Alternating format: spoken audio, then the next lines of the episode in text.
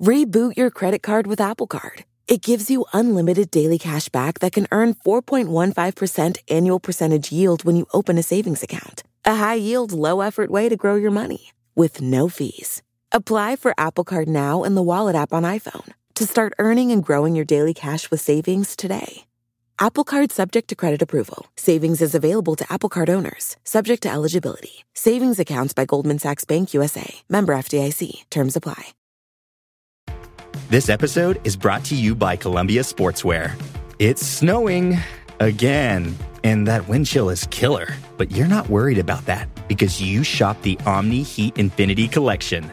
It's warmth perfected with tiny gold dots that reflect your body heat inside and protect you from the cold outside. No snow or chilly temps can stop you now. Go out anyway. Shop the Omni Heat Infinity Collection now at Columbia.com slash infinity.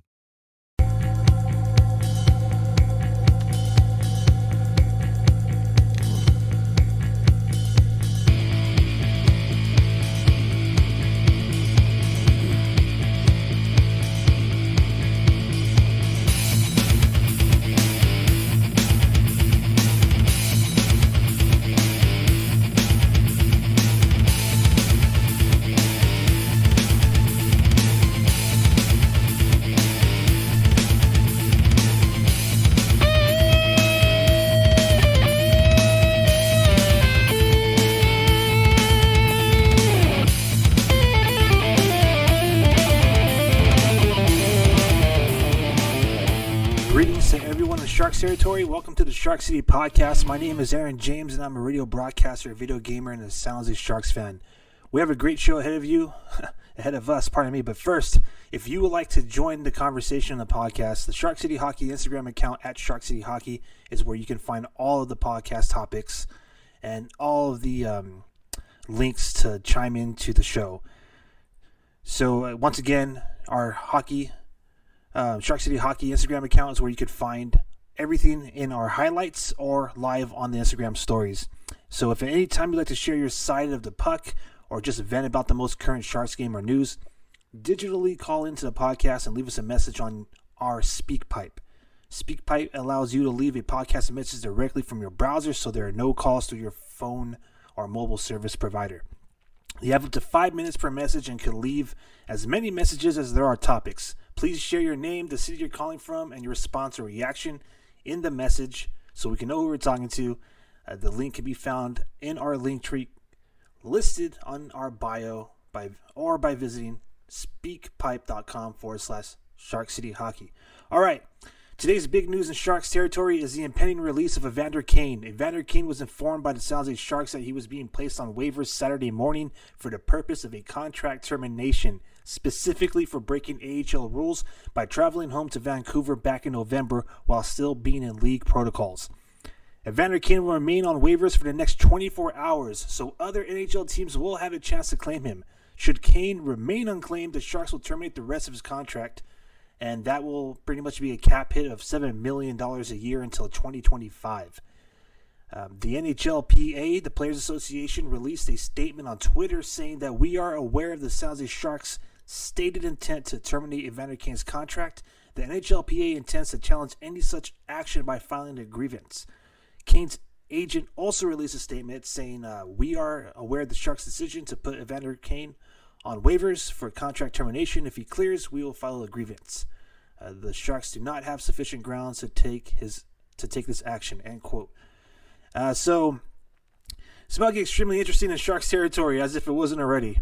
Uh, to review the 2021-22 season for Evander Kane, uh, Kane was accused of being the source of locker room dysfunction. Furthermore, his legal battles and personal issues were published throughout the country and all over social media.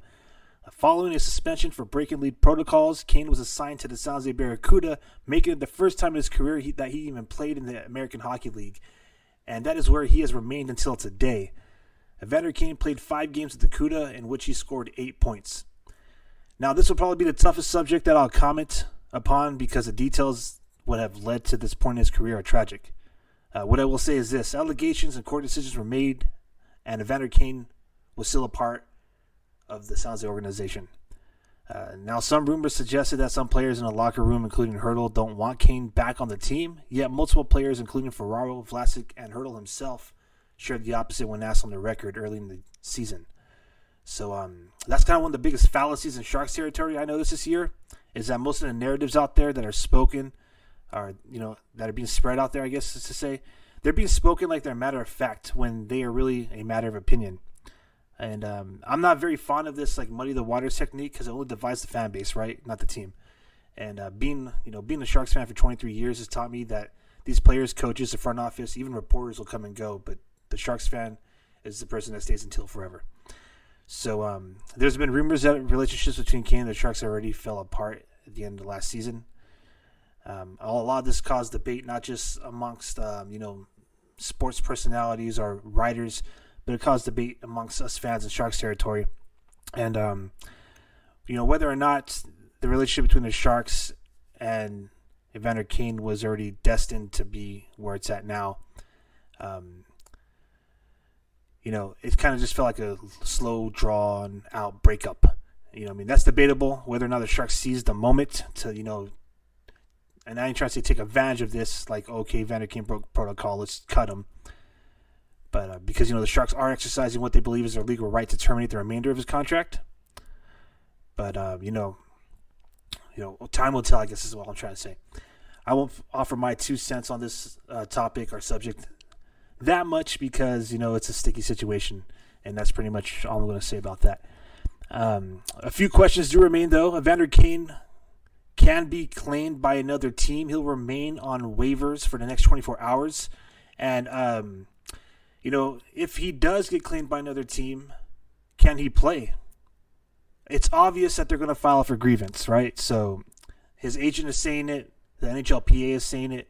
So if Evander Kane is claimed, will he be able to play on another NHL team while that whole process takes place? Who knows? We'll find out. Uh, ironically enough, we asked San Jose Sharks fans how they felt about Evander Kane, specifically if he should play at least one more game in sweater uh, regardless of you know what his tenure at San Jose would be, you know, uh, potentially be, which now it's over. Uh, forty-one percent of you answered yes, while the remaining fifty-nine percent are out there celebrating today because they said no. And uh, let me digress. It's not like you could uh, celebrate anyone losing their job. I'm not trying to say that. that's kind of twisted. But nonetheless, a lot of people out there felt that maybe Kane was, a, you know, a root to some of the problems in the franchise. So, with that chapter being closed, and now that seems to be behind us in Sharks territory. The real question remains um, where do the Sharks go from here, right? Now it's time to focus in on actually fixing our team. So, if the season ended today, the San Jose Sharks would be ranked 18th overall in the league standings and fall short of a playoff berth. Right now, we're at six overall in the Pacific Division. At the time of this podcast, uh, the Sharks are 18, 16 to one. In the last 10 games, Sharks are 5 and 5. They have 32 goals for, 42 goals against. And unlike the previous two seasons, where the Sharks were obviously not a playoff contender, it is really challenging to put a label on this club. Uh, this season, the Sharks have shown glimpses of having offensive onslaughts and shutting down goaltending as much as they showcased a crumbling defense and Swiss cheese net minding.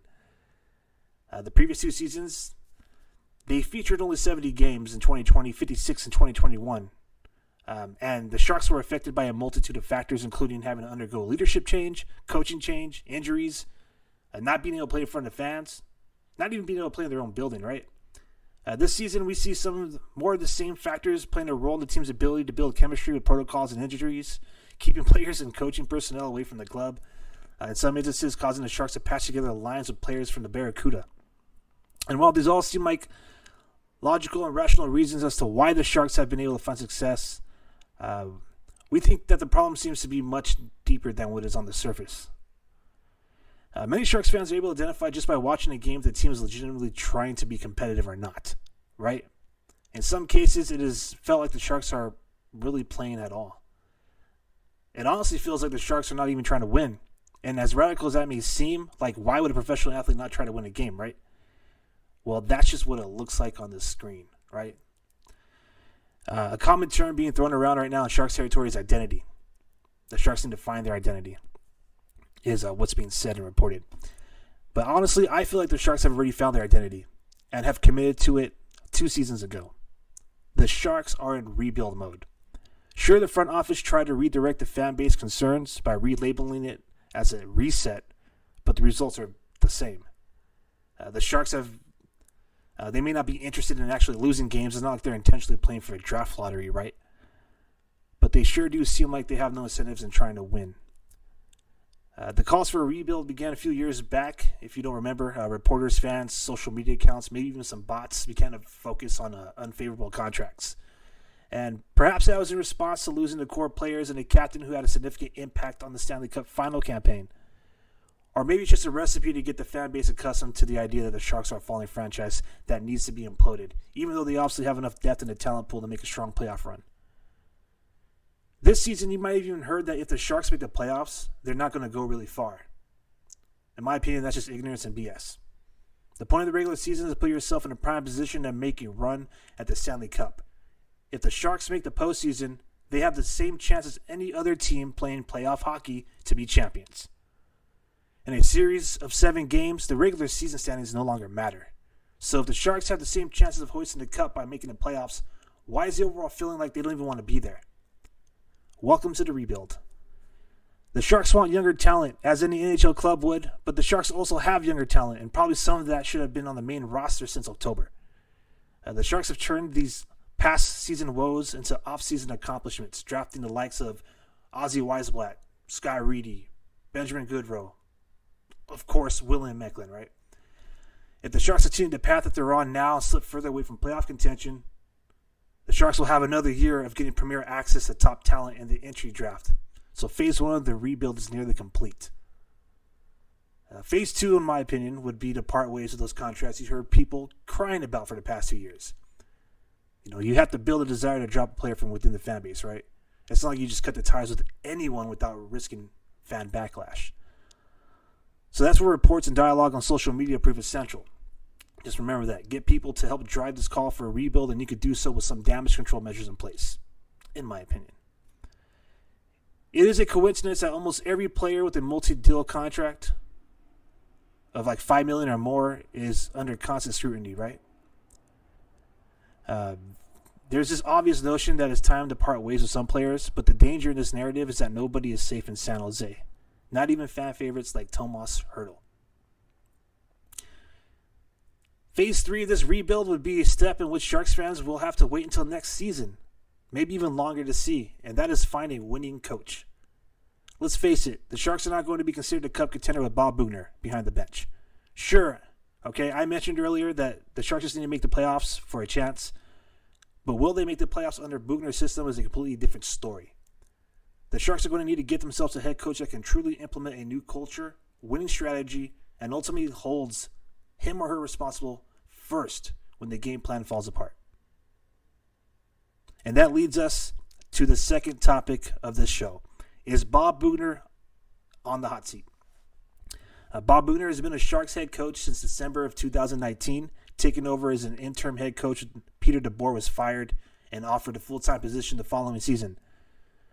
Um, has 128 games under his belt as of today, and only has 53 wins as a head coach of San Jose. What's worse than a losing record is the Sharks often look like a team that doesn't know what their assignments are or what their strategy is. Uh, the Sharks look like they don't know what to do out there as if they're left to figure it out for themselves, like playing hockey on the fly, so to speak. Uh, they look like a team that has no direction.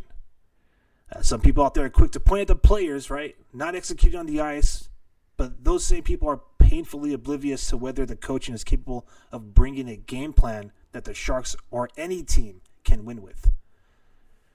So we asked Sharks territory, and 62% of you out there feel that Bob is on the hot seat. We are streaming across multiple platforms live right now. Just want to take a step back and remind everybody if you would like to share your opinions or take on how you feel about the Evander Kane situation or the head coach situation, drop us a message on our podcast message service that is SpeakPipe. Uh, you can find a link to that on our social media bios Twitter, Instagram, and Facebook at Shark City Hockey. Click on the link tree and find the podcast message tab with the phone emoji. If you're too shy to call in, you can leave a comment in the chat section. Uh, we're multi streaming across Twitch, Instagram, YouTube, and Facebook. Uh, drop a message and I'll do my best to get to it. Otherwise, leave us a voice message at speakpipe.com forward slash Shark City Hockey. Uh, back to Bob Boughner. 62% of you feel that Boughner is on the hot seat. I couldn't agree with you more, honestly. Um, however, the painful reality may be that Bob Boughner is not on the hot seat because he's doing exactly what the Sharks expected of him. Boughner is putting the franchise in favorable position to acquire talent for the future while giving the front office cause to reevaluate big contracts. If the Sharks wanted to win games and contend for a coach, excuse me, contend for a cup, they wouldn't have hired a coach like Boughner to do so. Uh, the season may not even be his last. The fan base is being fed with ideas of rebuild, which means that we must learn to come to acceptance of names like Hertl, Meier, Vlasic, and so on potentially being on the chopping block. Sharks fans will have no choice but to be dragged along for the ride until the main roster is rejuvenated with our prospects and the right head coach is available to take us back to the promised land. So buckle up for the narratives of, of veterans being challenged or they need to step their game or prove themselves, right? Get used to hearing the media sweeping the coaching performance under the rug and get ready to lose any skater who is 25 years of age or older with or due for a multi year, multi million dollar contract.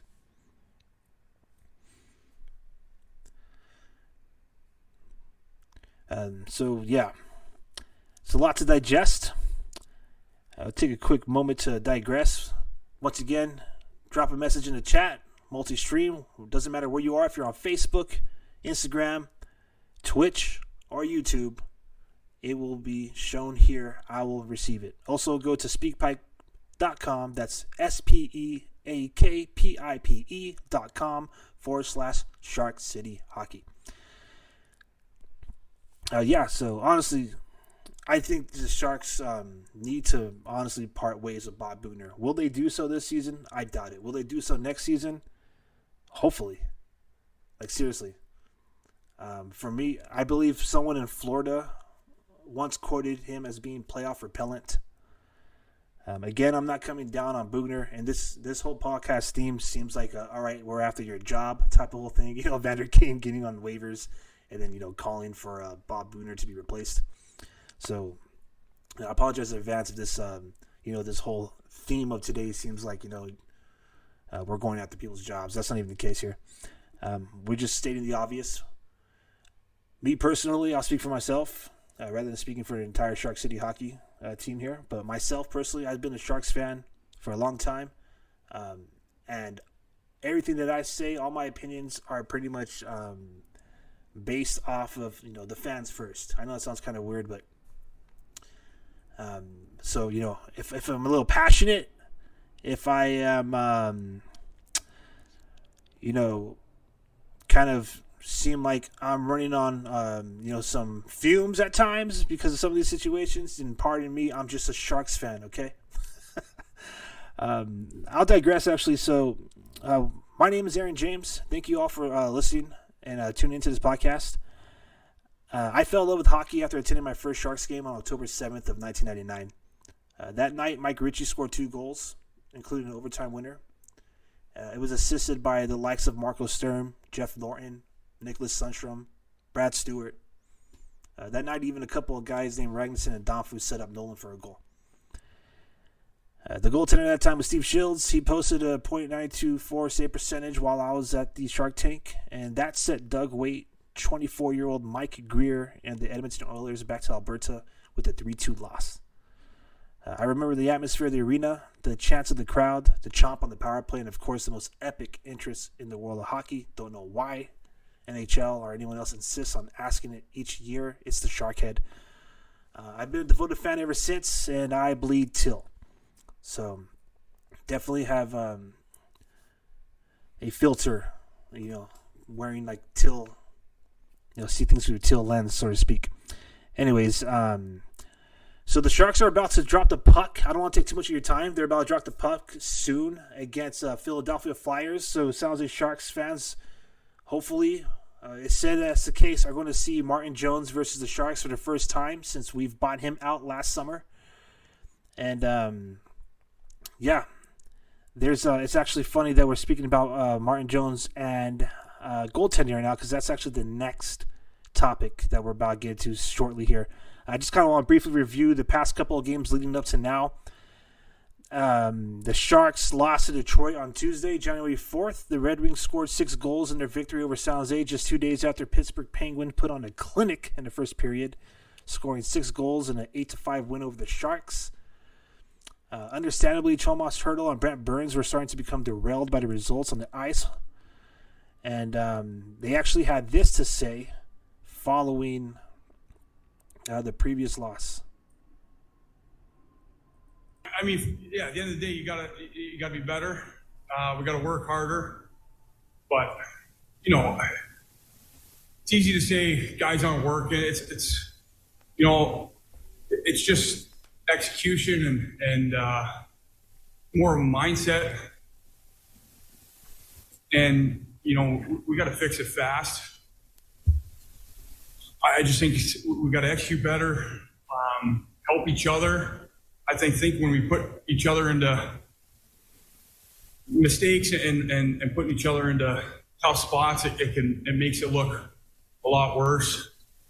Um, I mean, just it's got to be better. I mean, I, I, don't know. At the end of the day, you just got to you got to figure it out. Put the next guy in a good spot. So you got to start executing, doing the same the things on the same page, and um, you know, obviously this is it's not good enough. So. It's it's it's tough because I thought so we got pretty good, you know, first 20 minutes, you know, we got a little unlucky goal, and you know you you, you go in the second you're expecting, you know, we got four minute power play, you know, and change the game, change the momentum game, and and we showed up like that and give us two goals. That's just I don't know I don't know actually what to say because this is embarrassing, you know, show up and they have, I think, one of the worst, you know, actually maybe PK sanction. They scored two, goal, two goals against us, and we show up there like we go easy. You know, we were just standing, waiting for anything happen, and they just jump hard, score two goals, and and it's it's tough because this this was really embarrassing what we showed up in the second, and for sure was the change the moment of the game, and, and it's on us, and and and we just let Reimer again just in the and just like last game against Pittsburgh, and and I, I'm tough feeling because he, he was so good all season, you know, in so many games, and we, last two games we we didn't help him at all.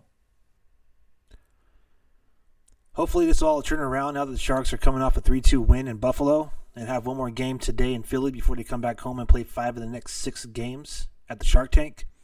I believe the um, one game that is not at home will be the first time the Sharks are going to visit Seattle, so that'll be interesting.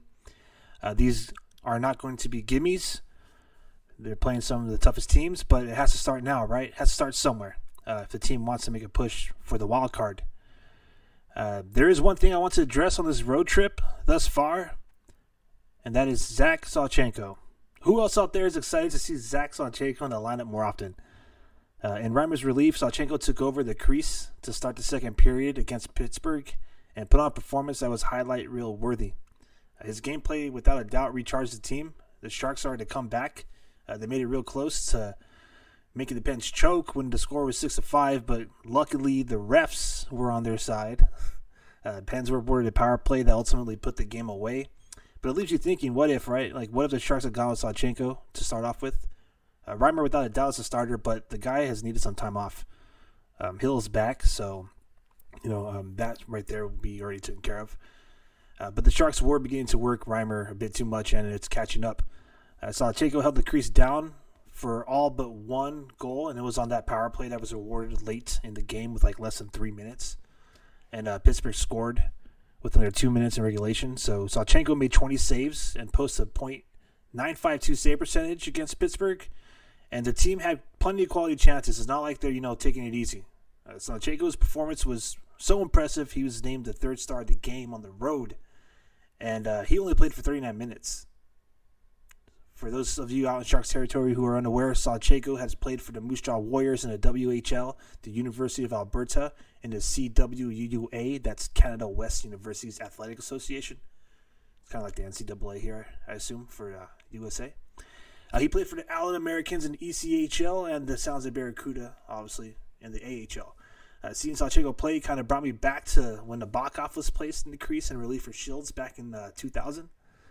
And the way he competed against Pittsburgh, and again, they weren't holding back as their lead was slowly being chipped away. It was really impressive, and uh, the Pens are one of the league's top 10 teams. So, uh, obviously, the goaltender battle is with Reimer and Hill, if that competition is even still going on, right? And that leads us to um, the final topic of this podcast before the Sharks face off. In the summer of 2021, the San Jose Sharks have parted ways with the only goaltender to bring them to the promised land. 2016 Stanley Cup finalist Martin Jones was brought out of his uh, he was bought out from his contract in San Jose. And when you buy someone now, it's like an awkward transition of a transaction, right? You like you pay somebody to leave. You no longer play with us. Uh, the Sharks' woes leading up to Jones' departure were more complex than just needing a new goalie, but the club elected to symbolically take a new direction and reset, starting with placing Jones on waivers for purpose of buyout on July 28th. Jones landed on unconditional waivers, and it wasn't a surprise to us because just a few days or like nine days, 11 days prior, July 17th, the Sharks traded away uh, minor league death goalie Joseph Koshinov for. Um, Adin Hill. We also sent a 2022 um, second round draft pick in exchange for a seventh round pick for next year. And uh, Hill was presumably the next starting goalie in San Jose. The day after releasing Martin Jones, who the Sharks are about to play in Philly, today, uh, the Sharks decided they wanted to bring back his 2016 backup, James Reimer. Early in the season, it became increasingly apparent that Reimer was earning the starting job. Adin Hill had started the season with three consecutive wins, in his first three starts, but he lost five of his next six. oh my goodness, my bad. Uh, he did make history by joining Vesa Toskala as the only goalie to record uh, two assists in a game in uh, Sharks franchise history, so that was cool. But the lack of consistency paid for um, his ticket, which is now behind the seat of Reimer on the way to the crease, right? If the season were to end today, as we mentioned earlier, the Sharks would be ranked 18th overall. And um, yeah, the time of this podcast, uh, Sharks are. Excuse me. At the time of this podcast, Adin Hill has played uh, 18 games with the Sharks, if I'm not mistaken. And uh, 16 of those games he actually started, so two of them he was in relief. Uh, so we'll just count those games, and uh, his record is seven and nine. For anyone who's wondering, Reimer's 11, 7 and one, uh, 19 starts. Uh, so all this to say is we asked Sharks Territory on Instagram if Adin Hill was worth the trade and the value of next season's second round pick. 53% of you said yes. And I'll be honest, I say that I'm split when I think of Adin Hill and the trade value of the second round pick. If the Sharks make the playoffs and do so with Hill as a starter, then by all means the trade paid off. But if the Sharks continue to drop in the standings, then we gave away a high value draft pick for a goaltender who isn't you know, who hasn't been able to claim the starting role from James Reimer. Or in other words, the Sharks may have not even needed him. Uh, perhaps, you know, Josef Koshinov could have been just fine behind Optimus Reim. Uh, also, I'm a bit skeptical when it comes to Adin Hill. I'll just be honest. Uh, I don't know if Adin Hill would want to commit to San Jose for the long haul. He filed for uh, arbitration at the beginning of the season when we, after we traded for him. And uh, without a doubt, it was to ensure that he gets a contract that he feels is worth his services, especially after the Sharks offered over 2 million to Reimer just days after the trade. Um, for those of you who don't know, arbitration is a process that determines the amount of players should be compensated. If the two parties agree in this situation, the Sharks and Adin Hill, then he signs. But if the player rejects the offer, then he becomes an unrestricted free agent. Now it's all water under the bridge at this point. But as a fan, nothing says I love my new team more like potentially walking away after giving up a second round pick for you, right? Uh, just just my take on the situation, but that's old news. The truth is, James Reimer is on the side, and Adin Hill will have the opportunity to learn from an NHL veteran while receiving plenty of ice time to reach and develop into the starting goaltender potential. Uh, Hill will undoubtedly find his way to the starting role next season. Uh, however, is Adin Hill the future of the franchise? For myself, it appears as if Maybe he's the answer for the next couple seasons, or until the Sharks find themselves a franchise netminder. Guess we'll have to wait to see if they could do uh, do so and find that in Hill, right? So um, thank you for joining me. Hockey's about to begin in about 12 minutes. Uh, thank you for joining me for the Shark City podcast. Discover our fan site at sharkcityhockey.com. Follow us on social media. Search for username Shark City Hockey on Twitter, Instagram, and Facebook. The Shark City podcast is streamed live on YouTube, Twitch, Facebook, and Instagram, and is available on your favorite podcast platform. The latest episodes of Shark City podcast can always be found at sharkcityhockey.com.